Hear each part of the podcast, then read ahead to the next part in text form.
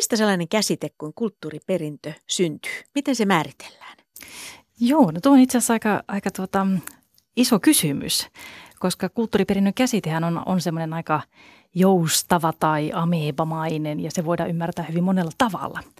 Ja mä itse ajattelen niin, että, että mikään asia tai, tai mikään ilmiö ei ole niin kuin kulttuuriperintöä itsestään.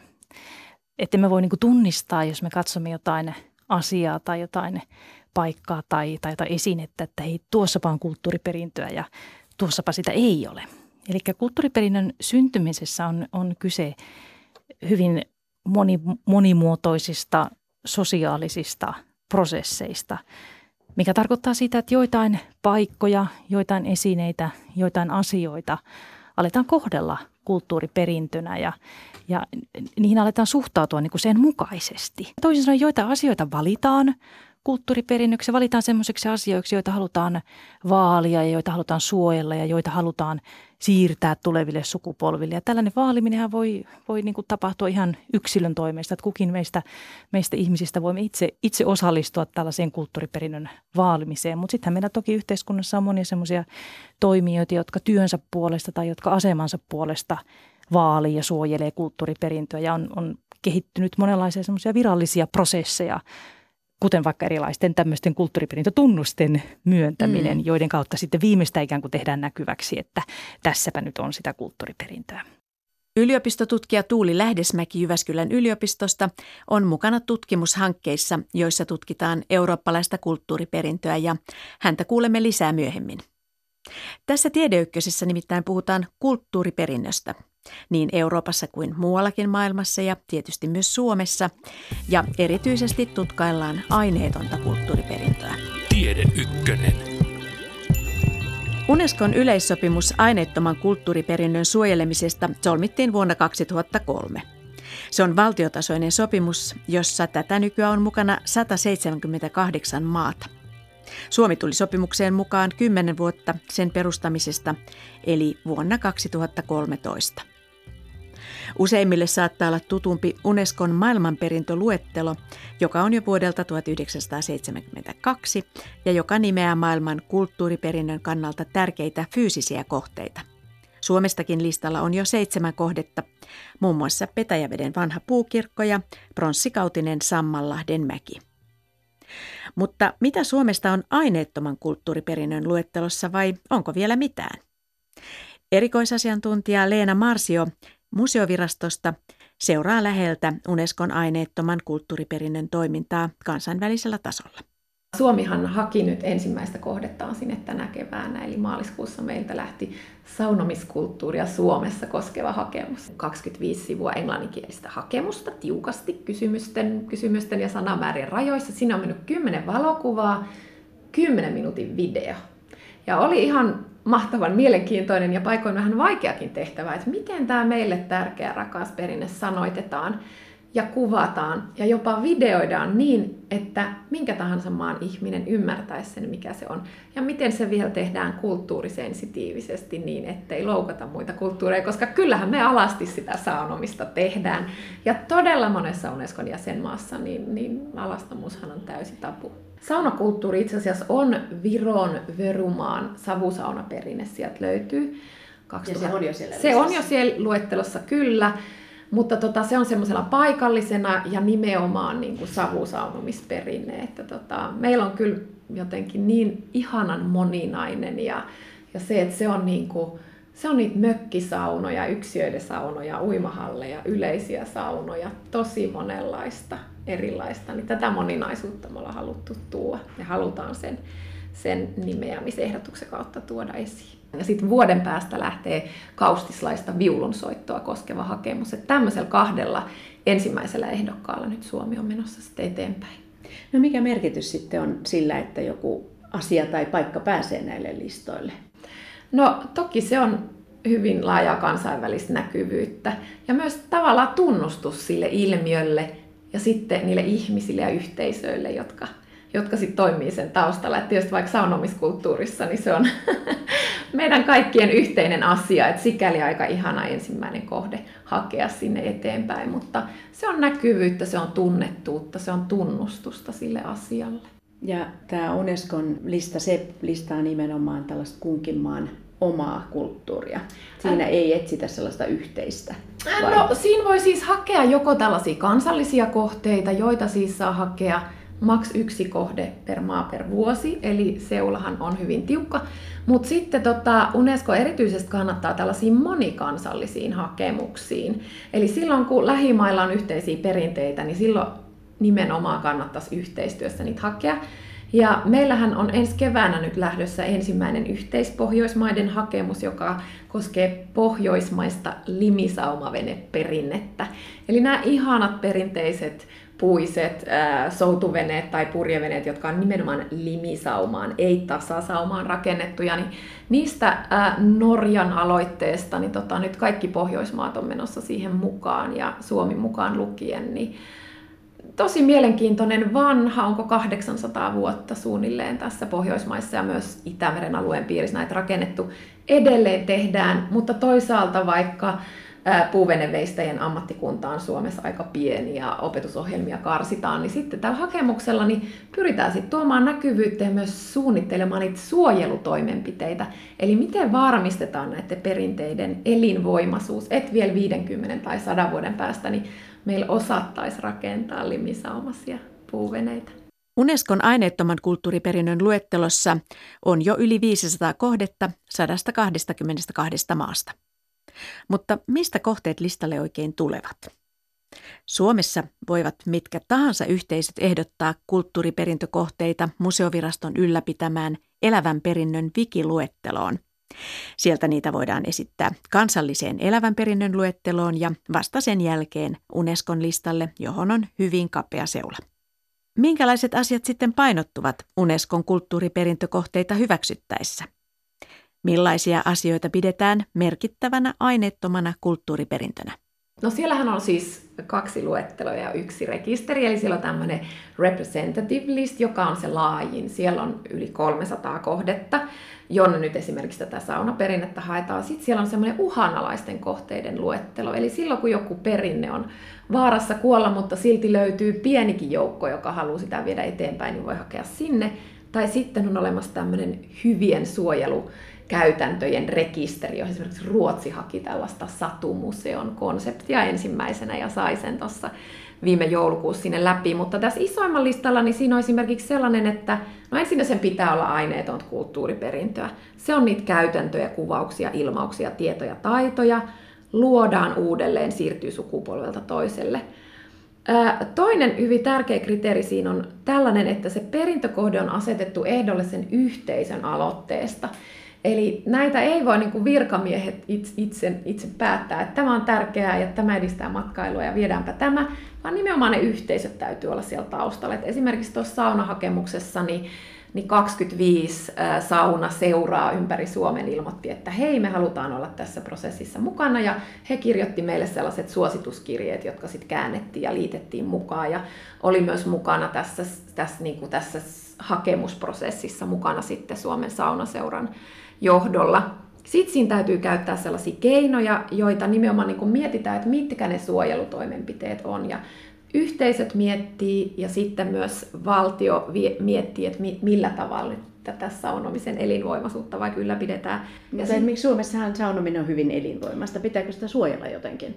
Niin, hyvä kysymys. Siinä täytyy kyllä, kun tähän prosessiin on lähdetty, niin on, on mietitty, että kyllä siinä on jotain, mitä voitaisiin enemmän vielä yhdessä tehdä. Että kyllä toki monet näistä representative listin kohteista on semmoisia hyvinkin, hyvinkin elinvoimaisia kansallisia flamenkoa tai akupunktiota tai meksikolaista ruokaa tai tämän tyyppistä, ne on ehkä sellaisia niin edustavia, että mitkä edustaa tätä meidän kansaa, meille kaikille tärkeitä asioita, mutta siellä pitää kuitenkin miettiä, että mitä, minkälaista suojelu- tai vaalimistoimenpiteitä ne vaatii. Ja me ollaan esimerkiksi siinä omassa hakemuksessa mietitty, että tavallaan, että mitä muuta saunominen kuin sitä, että mennään sinne saunaan ja, ja te, tehdään sitä mm-hmm. kerran kaksi viidesti viikossa, Miten voidaan esimerkiksi näiden saunat seurojen yhteistyötä lähentää? Miten voidaan miettiä tiukemmin kestävän kehityksen kysymyksiä, koska kyllä toskin hakemuksessa niin se, että ei sen ympäristölle hyväksi ole se meidän rakas perinteemme, niin miten siihen voitaisiin vaikuttaa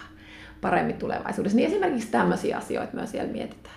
Mutta jos puhutaan jostain uhanalaisesta perinteestä, niin sittenhän on jo hyvin erilaiset toimenpiteet. Ja varmasti sitten myös kun Kaustisen, Kaustisen hakemus lähtee, niin siinä on jo hyvin niin kuin yksityiskohtaisempi. Et se riippuu aina tavallaan siitä, että mikä se kohde on. Tästä kaustislaisesta viulunsoitosta, mikä siitä tekee nyt sitten niin erilaista kuin jostain muusta kansanmusiikista? Sanotaan näin, että tässä, niin kuin tässä aineettoman harjoituksessa, niin tämmöiset kuin niin kuin autenttinen, uniikki, alkuperäinen, erityinen, niin ne ei olekaan kriteerejä. Ne on suorastaan, niin kuin, että ne ei kuulu tähän käsitteistöön. Eli siinä, missä niin kuin maailmanperintöpuolella niin pitää olla eheä, autenttinen, olla tällaista niin kuin erityistä maailmanlaajuista arvoa, niin tässä riittää se, että on olemassa joukko ihmisiä, joille se on tärkeä, he haluavat viedä sitä eteenpäin ja he haluavat lähteä mukaan tämmöiseen Unescon prosessiin. Eli siellä kaustisella väki on ollut aktiivista ja tullut mukaan wikiluetteloon, tullut mukaan kansalliseen, hakeneet sitä Unesco, halunneet lähteä sinne viemään eteenpäin. Mutta siis sehän on hieno 4000 asukkaan kylä, jossa suurin piirtein vähintään joka kymmenes sitä viulua soittaa. Ja sen lisäksi sitä tehdään siellä niinku musiikkitunneilla tai lukiossa tai tai erilaisissa ryhmissä, niin siellä mennään baariin soittelemaan ja jammailemaan. Ja se on niin kuin pitkä perinne ja se on niin kuin tosi vahvana siellä. Ja toki sitten Kaustisen kansanmusiikkijuhlat semmoisena näkyvänä, näkyvänä perinteenä, mutta tota, nimenomaan niin, että se on 52 viikkoa vuodessa, mitä siellä sitä viulua soitellaan. Niin. Musiikki- ja aineettoman kulttuuriperinnön luettelossa onkin, ja myös uhanalaisen kulttuuriperinnön listalla, muun muassa korsikalainen polyfoninen Pagella-laulu – joka on elävää perinnettä enää vain kahdessa vuoristokylässä Korsikan keskiosissa.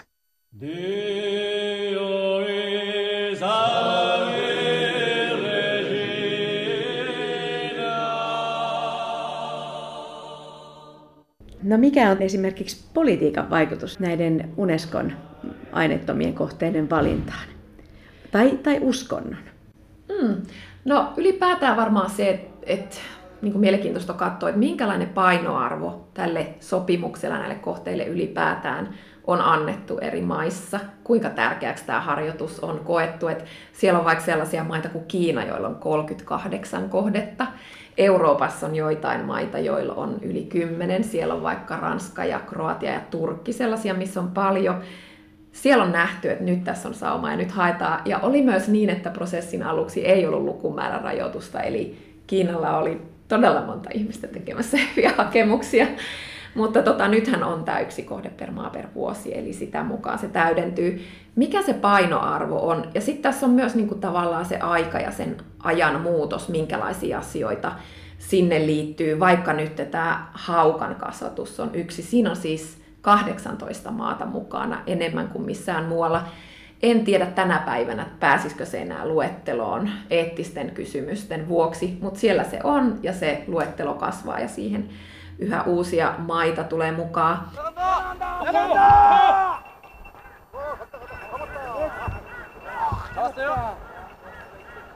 Mietin eettistä puolta vielä. Äsken puhuit metsästyshaukoista, mutta esimerkiksi tästä espanjalaisesta härkätaistelusta.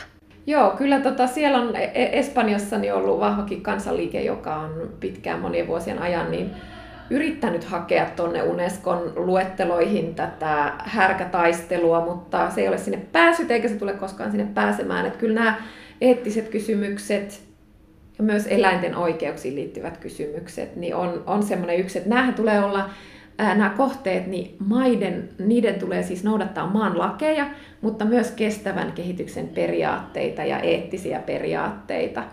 Eli härkätaistelu ei kyllä sinne, sinne tule pääsemään. Ja, ja, mutta kyllä näistä käydään niin kuin keskustelua aika ajoin. Et itsekin oli yhtä semmoista kiinalainen tulifestivaali, jossa oli laulua, tansseja, soihtuja. Mutta sitten siellä oli myös tota, siellä oli eräänlaista härkätaistelua siinä osana sitä ja tota, komitea tai evaluation body ja myös komitea sitten aika tiukan kysymyksen, että miten tämä on täällä. Ja kuulin myös pitkän diplomaatin selvityksen siitä, kuinka kyseessä itse asiassa ole taistelu, eikä se vahingoita härkeä, että se on itikka aikaa, niitä puree ötökät ja niitä kutittaa, että ne härät siinä vähän rapsuttelevat toisiaan. Ja muistaakseni selitys ei mennyt läpi ja rannalle tämä sitten jäi. Mutta se on niin kuin tosi tärkeää, että myös tällä kansainvälisellä tasolla niin voidaan tällaisiin arvovalintoihin ottaa kantaa. Tiedeykkösessä keskustellaan tällä kertaa aineettomasta kulttuuriperinnöstä. Millaiset asiat painottuvat eri maiden, maanosien ja kulttuurialueiden kohteissa? Ja millaisia asioita ylipäätään ehdotetaan kulttuuriperintökohteiksi eri puolilla maailmaa? Museoviraston erikoisasiantuntija Leena Marsio. Isoimmat kokonaisuudet, siellä on nämä erilaiset rituaalit ja juhlatilaisuudet. Niitä on tuotu eniten sinne. Ja toisaalta sitten esittäviä taiteita, laulua, tanssia, erilaisia esittävien taiteiden muotoja. Käsityöt tulee sitten ja pienin 10 prosentin edustus on näihin, näillä luontoon ja maailmankaikkeuteen liittyvillä tiedoilla ja käytännöillä. Tämä on minusta mielenkiintoinen me aina mietin Suomessa, että ai ai, meillä tämä luonto on kyllä todella vahvana. Ja jotenkin muutenkin ajattelee, että, että siis kyllähän melkein joka maalla on jotain luonnon uskontoja tai luontoon liittyvää, mutta eikö, eikö he koe sitten sitä niin tärkeäksi? Niin, niin, se on ihan mielenkiintoista, että millä motiiveilla näitä on lähdetty viemään. Mutta sitten jos katsoo niin taas näin niin maanosien kautta, niin esimerkiksi nyt suullinen perinne, ää, arabimaissa kaikista eniten, eli jopa puolet heidän kohteistaan kuuluu tähän ryhmään. Siellä on vaikka tämmöinen jakuuttien olonko-epos. Armeniasta on myös tämmöinen niin kuin eeppisen, eeppisen runoilman esitys. Turkista tarinan kerronta. Eli siellä näkyy hyvin vahvasti se heidän vahva suullinen kulttuuri. Toisaalta sitten esittävät taiteet tulee erityisesti arabimaista, mutta sitten myös Aasiasta, eli suunnilleen 40 prosenttia. Siellä on tota, tällaisia kansanlauluperinteitä esimerkiksi just Etelä-Koreasta tai Vietnamista tai Intiasta veedalainen laulu. Eli siinä tulee se uskonto myös vahvasti. Sitten jos puhutaan näistä erilaisista juhlista, sosiaalisista käytännöistä, tämän tyyppisistä, niin Afrikassa on eniten niitä suurin piirtein 30 prosenttia, vaikka tämmöinen etiopialainen uuden vuoden juhlinta tai kambialainen initiaatio riitti. Ja sitten yksi suosikeista, niin nigerialainen vitsailuperinne, joka liittyy sekä suulliseen perinteeseen, mutta sitten siihen sosiaaliseen piiriin, miten vitsailun avulla lievennetään esimerkiksi konflikteja. Ja viideshän tässä niin Unescon sopimuksen määrittelemistä aihealueista on tosiaan tämä luonto ja maailmankaikkeus. Uskonnot ja kielet sinänsä on ikään kuin suljettu tämän sopimuksen ulkopuolelle, että uskontoa ei voi hakea, mutta toki uskonnollisia kohteita, mutta tämä maailmankaikkeus on tässä varmaan tämmöinen myyttinen ulottuvuus. Mutta siellä esimerkiksi meksikolainen kuolleiden päivä on varmasti semmoinen nyt tämä niin kuin, nimenomaan tätä maailmankaikkeutta tässä edustaa. Mutta toisaalta sitten tota, meksikolainen hevosmiestaito, näitä hevos, itse hevosihmisenä, niin niitä on ehkä viidestä maista. Ne on tosi kiehtovia, monessa maassa tärkeitä. Brasiliasta on tämmöinen vajaapikansan graafinen ilmaisu, eli käytännössä heillä on siis todella hienoja tatuointeja, niin siellä on sitten taas tällaista niin kuin alkuperäiskansalle tärkeää perinnettä lähdetty viemään. Osaltaan nämä prosentit varmaan kertoo aineettoman kulttuuriperinnön muotojen arvostuksesta ja osaamisesta, eli missä maassa se käsityö on nähdään niin tärkeänä tai on tavallaan niin etabloituneessa asemassa, että, että hei, kun mietitään, että no mitä Unesco on, no ilman muuta se on tämä pitsiperinne tai tietenkin tämä meidän viinifestivaalimme. Eli siitä se varmaan kertoo. Toisaalta sitten ehkä vielä niin kuin se sanottava, että, että yksi syy, miksi tämä aineettoman kulttuuriperinnön sopimus tuli, oli se, että kyllä niin kuin maailmanperintösopimuksessa oli ja on edelleen hyvin vahva tämmöinen Eurooppa-keskeinen, että suurin osa niistä kohteista on täällä. Ja tavallaan tällä aineettoman sopimuksella toivottiin, että saadaan vahvemmin myös muita maanosia. No siellä on siis 40 prosenttia Aasiassa, 35 prosenttia Euroopassa, 15 prosenttia Etelä-Amerikassa ja Karibialla, 8 prosenttia Afrikassa ja 2 prosenttia Arabimaista. Eli kyllä niistä vielä olla kaikista. niistä kaikista yhteensä. Eli kyllä vielä siihen niin kuin tavoitteeseen on, on matkaa, mutta toisaalta voi sanoa, että nämä lukemat heijastelee ehkä niin kuin enemmän niitä maaryhmien resursseja ja halukkuutta hakea kohteita tänne luetteloihin kuin, niin kuin sitä, että missä on paljon aineetonta kulttuuriperintöä. Sitä on kaikkialla, kaikkien ihmisten arjessa ja juhlassa sitä on. Mutta et ketkä, kenellä on resursseja sitä lähteä hakemaan ja kuin tärkeäksi nyt koetaan tämmöinen prosessi.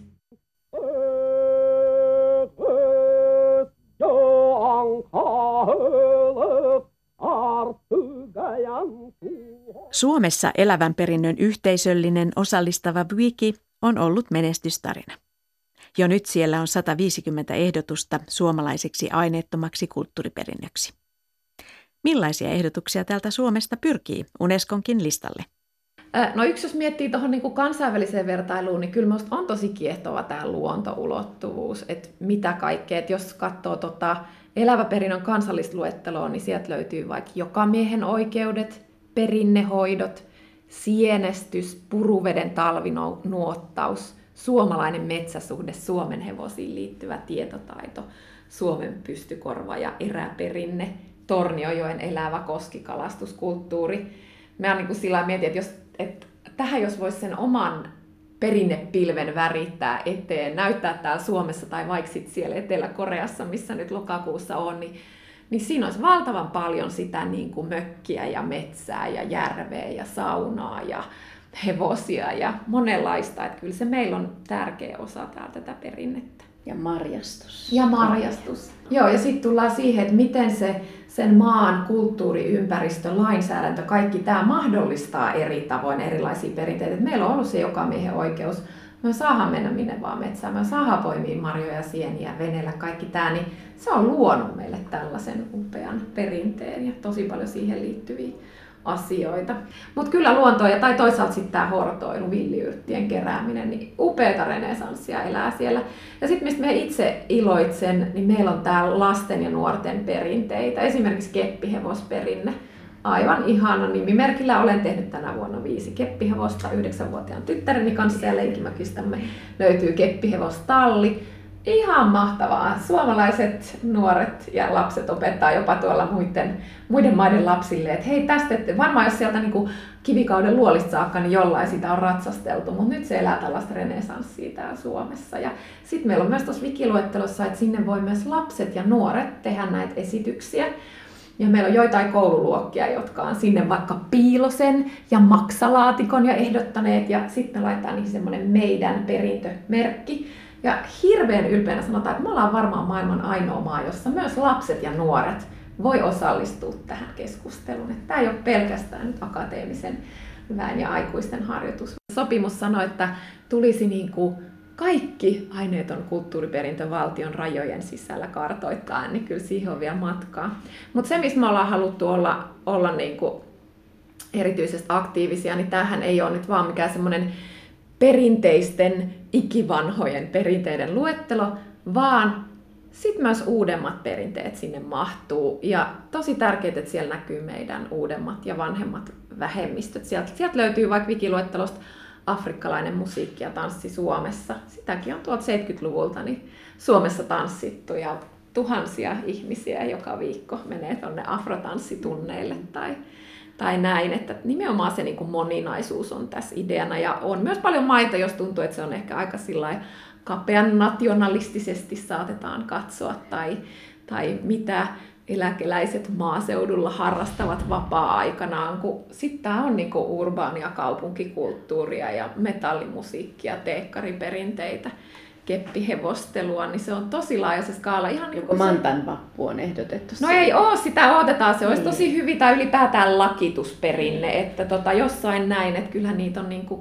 lukuisissa suomalaisissa kaupungeissa, kun on tärkeä patsas, sille viedään vappuna lakki sinne, niin olisi oikein hyvä ehdotus kyllä tänne. Mutta kyllä tämä niinku osaltaan myös mikä tämän hieno hi, niinku kauneus tämän harjoituksen on, niin tämä tekee näkyväksi sen, että miten valtavasti meillä on näitä eläviä perinteitä, miten ne on kaikkien asia. No miten tällaiset modernit asiat kuin esimerkiksi tietotekniikka, näkyykö se jo näissä ehdotuksissa?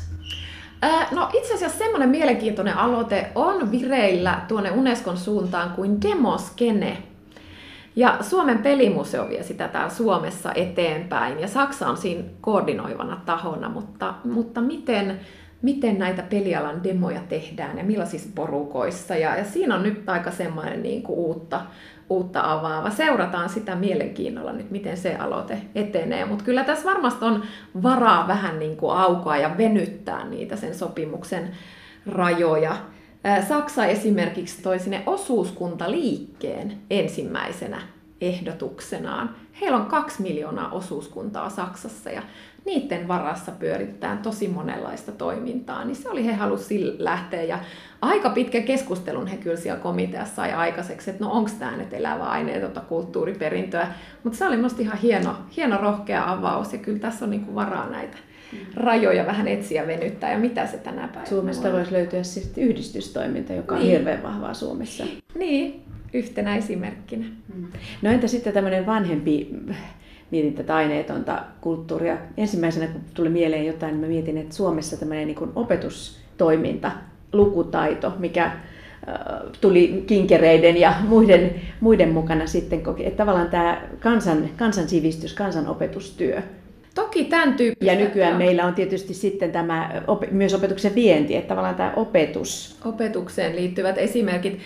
Se olisi mahdollinen jollain tavalla, niin kuin nyt kun tuntee sekä tämän aineettoman että sitten ton, niin kuin ton eurooppalaisen kulttuuriperintötunnuksen, niin se voisi ehkä olla enemmän siihen käyvää harjoitusta. Niin, nythän Suomi on mukana myös EUn kulttuuriperintötunnushankkeessa EHLssä, European Heritage Label.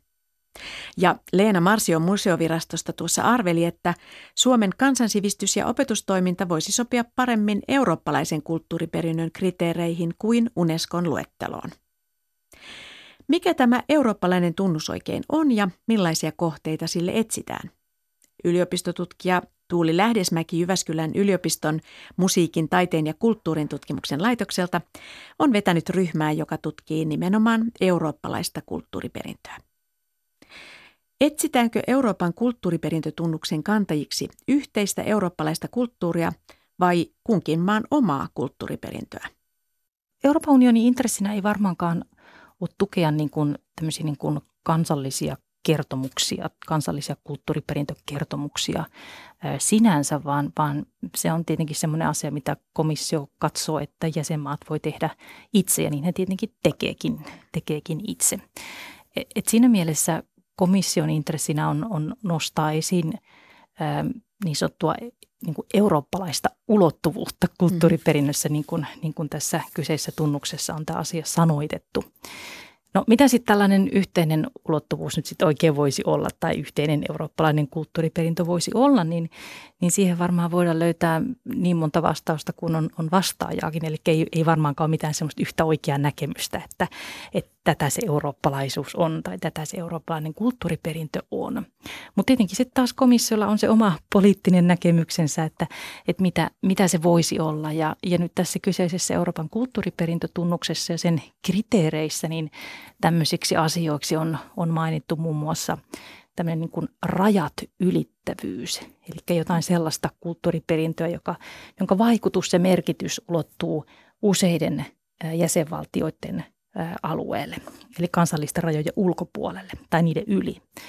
Tai sitten sellaisia merkityksiä, jotka, jotka korostaa näiden kulttuuriperintökohteiden roolia Euroopan historiassa tai, tai sitten Euroopan yhdentymisen historiassa, Euroopan integraatiohistoriassa. Tai sitten semmoisia kohteita, joilla on, on ollut jonkinlainen keskeinen rooli sellaisissa, sellaisten arvojen esiin tuomisessa ja korostamisessa, mitä sitten taas, taas unioni kanssa korostaa omassa, omassa niin kuin Eurooppa-projektissaan tämmöisenä yhteisinä Euroopan arvona. Ja, ja sehän on semmoinen puhetapa, joka toistuu itse asiassa aika usein unionin keskusteluissa siitä, että minkälaisia minkälaista Eurooppaa unioni haluaa edistää ja minkälaisia arvoja vaalia. No mitkä on sitten niitä eurooppalaisille yhteisiä arvoja tai Joo. rajat ylittäviä Joo. kulttuurin kohteita tai perintöä? No noista arvoista ää, tosiaan tässä tunnuksessa komissio suoraan itsekin viittaa, viittaa tuota tuohon Lissabonin sopimukseen. Siellähän on oma artikla, jossa niin kuin luetellaan näitä, näitä tuota arvoja, joita sitten unioni katsoo, että on, on unionin perustana. Siellä on muun muassa tämmöinen kuin ihmisarvon kunnioittaminen ja vapaus, kansanvalta, tasa-arvo, oikeusvaltio, ihmisoikeuksien kunnioittaminen – moniarvoisuus, syrjimättömyys, suvaitsevaisuus, oikeudenmukaisuus, yhteisvastuu.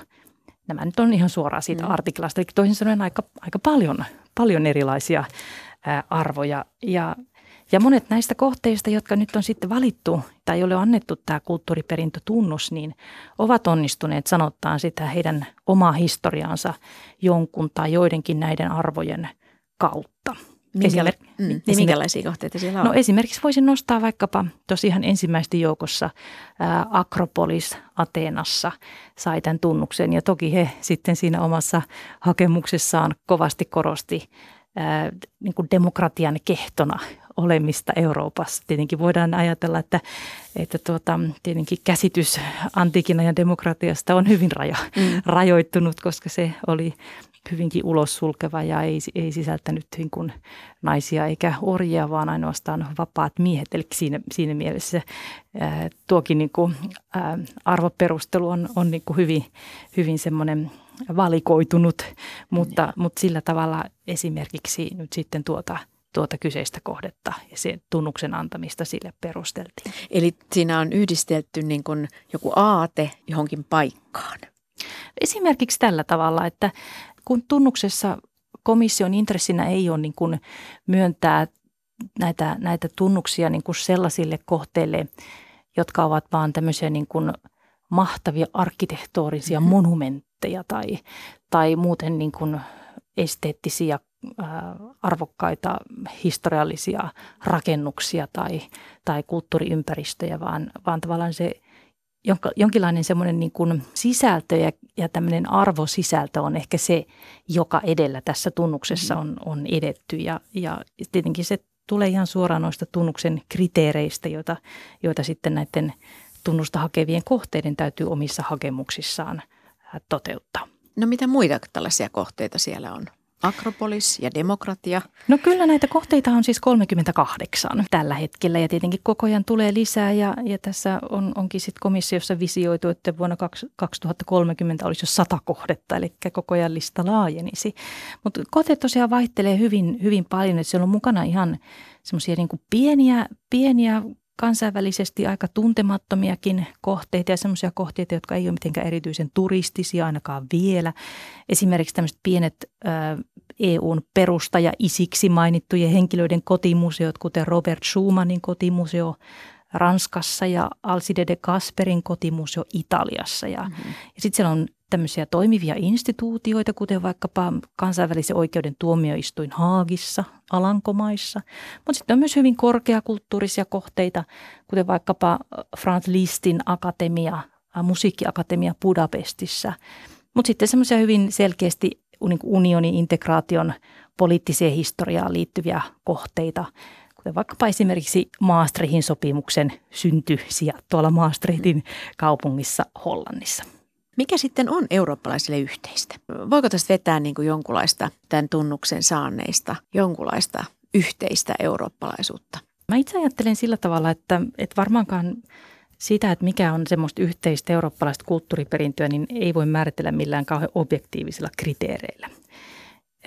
Ja senpä takia ajattelen, että, että tämä listakaan ei, ei ehkä niinkään kerro eurooppalaisesta kulttuuriperinnöstä, vaan ehkä enemmänkin siitä, että mitä näissä EU-jäsenmaissa, jotka ovat osallistuneet tähän tunnukseen, niin minkälaisia kohteita siellä on haluttu nostaa esiin ja kertoa eurooppalaiseksi nyt sitten tämän tunnuksen niin kriteerien kehyksessä. Mä näkisin, että, että mikä näistä nykyisistä, nykyisistä kohteista, niin niin ei ole semmoinen, joka jotenkin tietoisesti yrittäisi kertoa niin kuin semmoista hyvin vahvaa kansall- tai pelkästään niin kuin semmoista kansallista tarinaa niissä kohteissa, vaan, vaan että niissä on, on niin kuin mukana ainakin jollain tavalla jonkinlainen semmoinen niin kuin laajempi kansainvälinen näkökulma.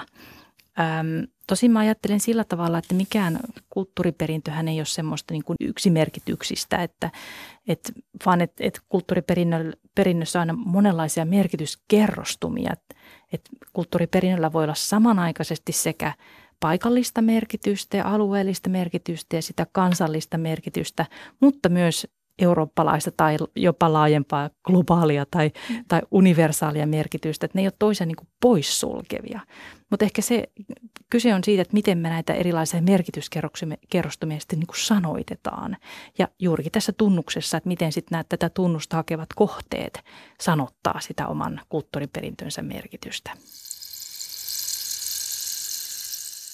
Miten sitten eurooppalainen kulttuuriperintö eroaa muun maailman kulttuuriperinnöstä? Onko sillä jotain erityispiirteitä, että, että voidaan niin kuin sanoa, että tämä on eurooppalaista kulttuuriperintöä? No toi, toki on tosi haastava ja hyvä kysymys ja, ja ajattelen tosiaan sillä tavalla, että, että kun on vaikea määritellä mitenkään objektiivisesti, että mitä se eurooppalainen kulttuuriperintö oikeastaan olisi. Ja yhtä lailla ajattelen, että jos lähdetään määrittelemään, että mitä se niin kuin muiden maan osien kulttuuriperintö on, niin helposti lähdetään semmoiselle aika normatiiviselle polulle, jossa, jossa niin kuin on vaarana sitten hyvin kapeiden stereotypioiden muodostaminen. Että jos ajatellaan vaikka, että minkälaista nyt olisi eurooppalainen kulttuuriperintö verrattuna vaikka aasialaiseen tai afrikkalaiseen kulttuuriperintöön, niin varmaan kun mieleen mielessämme välähtää erilaisia mielikuvia, että no mitä se aasialainen kulttuuriperintö on, mutta todennäköisesti se on, on jotain huomattavasti laajempaa ja monipuolisempaa kuin ne ensimmäisenä mieleen välähtävät mielikuvat. Että, mm. että tota, ja ja sitten mä ajattelen myös niin, että ylipäänsäkin sekä kulttuuriperinnöt että, että kulttuuri noin laajemmassakin merkityksessä ää, on, on sellaista niin kuin erilaisten elementtien kerrostumaa ja, ja kulttuuriperinnöt on, on yhtä lailla kuin kulttuuritkin jatkuvasti vuorovaikutuksessa keskenään ja on, on tietenkin sitä olleet aina. Ja siksi on aika vaikea määritellä, että missä menee ikään kuin se meidän ja muiden rajaa. Ja, ja ehkä mä näen, että se on aika epäkiinnostavaakin lähteä miettimään semmoisia meidän ja muiden rajoja, että tätä me ollaan ja nuo on tuota. Että siinä, siinä helposti lähtee just aika vaarallisille vesille. Ja historian kulussa tietysti vaikutuksia on tullut Eurooppaakin monelta suunnalta. Nimenomaan että... näin. Nimen, että ei varm, on vaikea löytää mitään semmoista puhdasta kulttuuria tai, mm. tai sellaista kulttuuriperintöä, joka ei olisi ollut minkälaisissa tekemisissä jonkun, jonkun niin muun, muiden kulttuurivirtausten kanssa tai jotenkin kehittynyt suhteessa muihin kulttuuri, kulttuuripiirteisiin. No mutta mennään sitten tänne meitä lähemmäs, eli suomalaiseen kulttuuriperintöön. Miten suomalainen kulttuuriperintö sijoittuu eurooppalaisen kulttuuriperinnön joukkoon? Joo, no ajattelen sillä tavalla, että oikeastaan jo mitä tuossa jo aikaisemmin puhuttiinkin, että, että kulttuuriperinnöllä on, on näitä erilaisia merkityskerrostumia ja, ja siinä mielessä var, voidaan nähdä monista kulttuuriperintökohteista ja, ja ilmiöistä semmoisia kerrostumia, jotka, jotka voidaan ehkä ajatella, että ne, ne on meille suomalaisille jotenkin tärkeitä ja tyypillisiä yhteisiä, mutta jotka ehkä sitten jostain toisesta näkökulmasta katsottuna voi ajatella, ajatellakin, että, että siellä on jotain sellaista, mikä ehkä, ehkä limittyy laajempiinkin yhteyksiin Euroopassa. Suomi liittyi Euroopan kulttuuriperintötunnukseen viimeisimpien maiden joukossa vasta vuosien 2018 ja 2019 vaihteessa. Kaikki muut EU-maat ovatkin jo mukana, paitsi Ruotsi, Irlanti ja Iso-Britannia. Suomella ei siis myöskään ole vielä yhtään eurooppalaisen kulttuuriperintötunnuksen saanutta kohdetta, mutta löytyisikö Suomesta sopivia kohteita? Yliopistotutkija Tuuli Lähdesmäki. Esimerkiksi Suomen tasa-arvohistoria ja erityisesti vaikka yleisen yhtäläisen äänioikeuden salli, salliva vaalilaki voisi olla semmoisia niin ilmiöitä tai ideoita tai asioita, joiden ympärille ehkä voisi lähteä rakentamaan tällaista, tällaista tuota, kulttuuriperintöteemaa. Ähm, samoin vaikkapa esimerkiksi painovapaus, painovapauden kehittyminen tai, tai vaikka vapaa lehdistöhistoria voisi olla sellainen teema, joka, joka voisi hyvin myös tällä niin kuin idea, idea ja arvotasolla asettua tähän tämän tunnuksen kehykseen. Mikä olisi sitten se konkreettinen kohde tai paikka näillä, jos niin, no demokratialla ehkä... on akropolis, niin mikä olisi sitten tässä äänioikeudella? No mä en ehkä halua nyt sitten alkaa tosiaan minkään kohteen äänitorveksi, mm. mutta tässä ehkä niinku tämmöisiä te, niinku temaattisia ää, ja, ja tämmöisiä arvoihin liittyviä ideoita voisin, voisin nostaa esiin. Ja, ja sitten ehkä mä itse näen, että vaikka etyk-prosessia voisi olla nyt poliittisesta historiasta sellainen, sellainen niin kuin asia, joka ehkä voisi olla kiinnostava. Ja tähän nyt on ehkä helppo ajatella, että no mikä se konkreettinen kohde mahdollisesti voisi sitten ollakaan. Ja, ja sitten, sitten ajattelen myös, että esimerkiksi saamelaisten kulttuuristen oikeuksien kamppailu voisi olla sellainen hyvinkin kansainvälinen, transnationaalinen pohjoinen teema, joka, joka ei tietenkään ole mm. vain suomalainen teema, vaan, vaan niin kuin koko Saamimaan yhteinen teema ja, ja siinä mielessä varmastikin myös kiinnostava ja, ja sopisi tähän tunnuksen kehykseen. Näin eurooppalaisesta kulttuuriperinnöstä yliopistotutkija Tuuli Lähdesmäki Jyväskylän yliopistosta. Entä mitä sitten, kun kansallinen kohde on päässyt aineettoman kulttuuriperinnön luetteloon, niin kuin tässä laulava Latvian suiti-yhteisö? Kun on tällaiselle listalle päästy, niin vahvistaako se sen asemaa? Lisääkö se jonkunlaista niin mielenkiintoa sitä kohtaan, mm. tutkimusta sitä kohtaan, vai tuleeko siitä vaan tämmöinen niin sulkahattuun? No itse varmaan sanoit, kerroit just tuossa että minkälaisia hyötyjä siitä voi olla, ja tämä on varmasti se, mitä tavoitellaan. Mutta kyllä nyt on sen verran jo niin kuin, kuulun näistä muista kansainvälisistä kohteista, että se on myös kiinni tosi paljon niistä toimijoista itsessään, että et nyt tota, vaikka Baltian maissa niin just tällaista latvialaista suitiyhteisöä kävin tuossa tammikuussa tapaamassa ja kysyin, että mikä se on ollut se heidän merkitys. Ja siellä sanottiin, että renesanssi, että tämä on ollut ihan valtava upea uusi alku ja niin kuin työntövoima tälle meidän kulttuurille ja käsitöille ja esityksille. Ja meillä on uusia ryhmiä, meillä on uutta rahoitusta, meillä on enemmän matkailijoita, sikäli meillä on enemmän työllisyyttä, meillä on mahdollisuutta näitä meidän perinteisiä ruokia tarjota.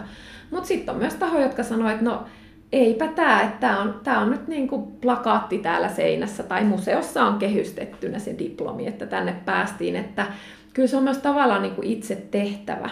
Siihen voi liittyä myös negatiivisia vaikutuksia, että ähm, meillä on varsinkin maailmanperintöpuolella niitä esimerkkejä, että viime vuonna kylässä me oli 20 000 ihmistä ja nyt sitten tuli maailmanperintökohde, seuraava kesänä oli 200 000 ja ei, ei ole, ei ole niin varauduttu, että olisi sellaista infraa, että pystyttäisiin sellaista ihmisiä turistimäärää pyörittämään. Saunomiselle ei varmaan ole sellaisia vaaroja, se ei vaikuta meidän viiden miljoonan ihmisen saunomiseen. Me saunataan niin kuin aina ennenkin. Mutta vaikka jo kaustisella, niin kyllä siellä täytyy aika tarkkaan miettiä, että mitä tämä potentiaalisesti voi tuoda sinne ja mi- miten siihen varaudutaan, miten se tehdään kestävällä tavalla, niin, niin kyllä tässä on myös olemassa sellaisia niin kuin tärkeitä asioita, jotka täytyy etukäteen pohtia. Mitkä on uhkia aineettomalle kulttuuriperinnölle? Halutaanko näitä kohteita sinne, jotta uhat vältetään vai? Joo, kyllä se, että minkä takia tämä sopimus on ylipäätään, miksi tähän on herätty, niin kyllä siellä on ollut hyvin vahva huoli näiden elävien perinteiden katoamisesta. Että globalisaation myötä niin yhtäkkiä kaikki kuuntelemme samoja lauluja, pidämme samoja vaatteita, syömme samaa ruokaa tai emme enää syö niitä omia, omia perinneruokia, vaan syödään kaikkien muiden maiden ruokia. Ja, ja tavallaan niin kuin tästä on tullut se, että, että hei, nyt tarvitaan näkyvyyttä, arvostusta, jopa suojelua näille kulttuuri, kulttuuriperinnön ilmiöille. No siellä voi olla esimerkiksi asenteet. Tämä on varmaan etenkin erityisesti nyt sit vähemmistöjen kohdalla semmoinen, että monihan saattaa, että jos siihen liittyy jonkinlaista sitten voi olla jopa rasismia sitä tiettyä ihmisryhmää kohtaan, niin enemmän halutaan sulautua ja peittää ne, ne omat, omat perinteet.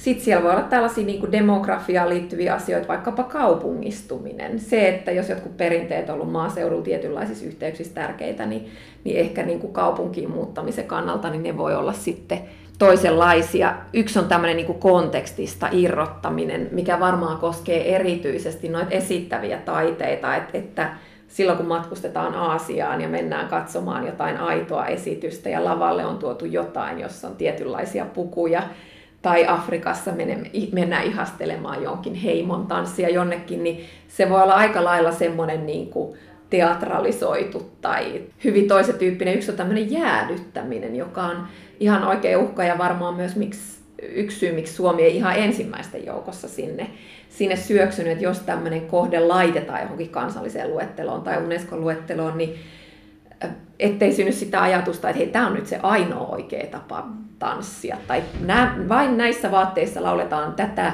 perinnelaulujen repertuaaria. Eli, eli se voi tietyllä tavalla myös niin kuin kahlita sitä. Sitten on ihan se, että niitä perinteet ei vaan enää harjoiteta tai siirretä.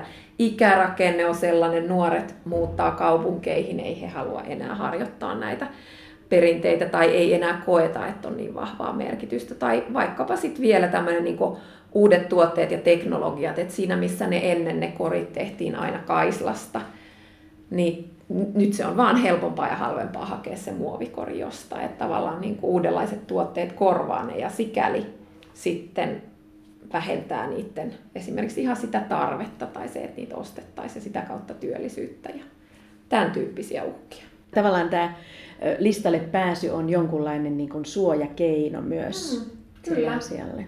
Kyllä, tehdään sitä näkyväksi ja nostetaan sen arvostusta ja, ja tällainen, tä, meillä on, meidän maassa on tämmöinen hieno asia ja sitä on syytä suojella ja se on tärkeää, niin kyllä mä sanoisin, että tällaisessa tarkoituksessa niin tämä Unescon tai EU, nämä luettelointiprosessit, niin ne voi toimia.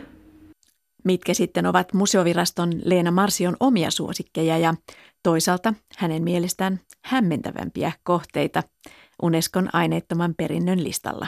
No kyllä yksi suosikkeja on tämmöinen ihan tuore, tuore kohde, eli lumivyöryjen torjunta Itävallassa ja Sveitsissä – ja siellä on nimenomaan haluttu tämmöinen niin kuin hieno luontoon, perinteiseen tietoon, vahvasti myös kestävää kehitykseen ja ilmastonmuutokseen liittyvä kohde. Minkälaista tietotaitoa ihmisillä on siihen? Miltä se lumi näyttää, kun siinä on tietynlainen vaarapaikka? Minkälaisia aitarakennelmia sinne voi tehdä? Minkälaista yhteistyötä siellä kylät ja keskukset ja jopa niin kuin maat tekee, että miten niitä pystyttäisiin paremmin torjumaan? Niin se on mun mielestä todella todella hieno esimerkki. Lumivyöryt on ollut ihmisten riesana kautta aikojen ja silti siellä vaan sitkeästi asutaan, niin siellä on niin kuin kehittynyt semmoinen tietynlainen tietotaito, ymmärrys, lukeminen, joka siellä on pitkään ollut ja joka nyt toisaalta pystytään sit uuteen teknologiaan yhdistämään, miten parhaiten siellä, siellä tota, näitä riskejä vähennettäisiin. Yksi ehkä näistä oudoimmista on tämmöinen Pyhän Helenan ja Konstantinuksen rituaali, joka on siis Bulgariassa. Se on niin kuin ikään kuin tämmöinen hedelmällisyysjuhla. Kesäkuussa aina vietetään. Siellä on kulkue, laulua, ruokaa, kaikkea näin, mutta se huipentuu illalla tämmöiseen tulitanssiin. Siellä on rummut soi, ihmiset menee tällaisten hiilosten ympärille. Ja sitten tällaiset eräänlaiset henkiset nestinaarit, tällaiset johtajat, niin kävelee sinne ympyrän sisälle ja talloo näillä palavilla hiilillä. Mm. Ja tätä oli aikaisemmin siis jopa 30 bulgaarialaisessa ja kreikkalaisessa kylässä, mutta nyt siellä on enää yksi kylä, joka tätä, tätä tota juhlia. Ja tämä oli itse asiassa niitä ensimmäisiä asioihin, joihin me silloin perehdyin viisi vuotta, kun aloit, viisi vuotta sitten, kun aloitin tämän työn, niin tota, ensimmäinen tehtävä oli selvittää, että miten tätä on tehty muualla maailmassa, muissa maissa ja minkälaisia kohteita siellä on. Ja tämä oli yksi niistä. Ja sitten me sai sellaisen niin kuin valtavan déjà vu-kokemuksen, että me ollut lapsena joskus jollakin turistimatkalla siellä Bulgariassa ja ollut todistamassa tämmöistä. Me oli ihan sillä että, niin kuin, että selkäpiitä vaan kutitti kylmät väreet. Että siinä on kyllä luontoa ja yhteyttä maailmankaikkeuteen, niin kyllä mutta on siellä turkkilainen öljypaini, 300 vuotta siellä öljytyt miehet ovat, ovat painineet keskenään, tai sitten mongolialainen kamelien vieroitusrituaali, että silloin kun niinku kamelin varsa vieroitetaan emästään, niin, niin siihen tehdään semmoinen juhlallinen seremonia, sille lauletaan ja sille soitetaan erilaisilla instrumenteilla ja sen kautta sitten se vieroitetaan siitä, niin kyllä sekin on yksi niistä aika mielenkiintoisista. Tosi monenlaisia perinteitä on ihmisillä ympäri maailmaa. Ne on ollut pitkään, mutta ne on vielä tänä päivänä ja niillä on tärkeä merkitys ihmisten elämässä.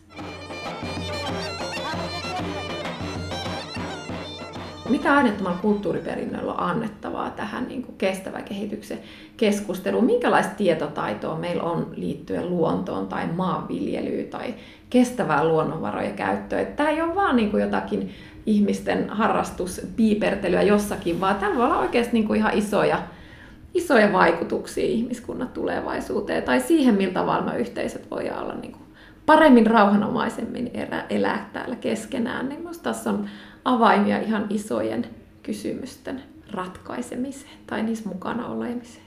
Näin erikoisasiantuntija Leena Marsio Museovirastosta. Toisena keskustelijana aineettomasta kulttuuriperinnöstä oli Tiedeykkösessä yliopistotutkija Tuuli Lähdesmäki Jyväskylän yliopistosta. Minä olen Jaana Sormunen.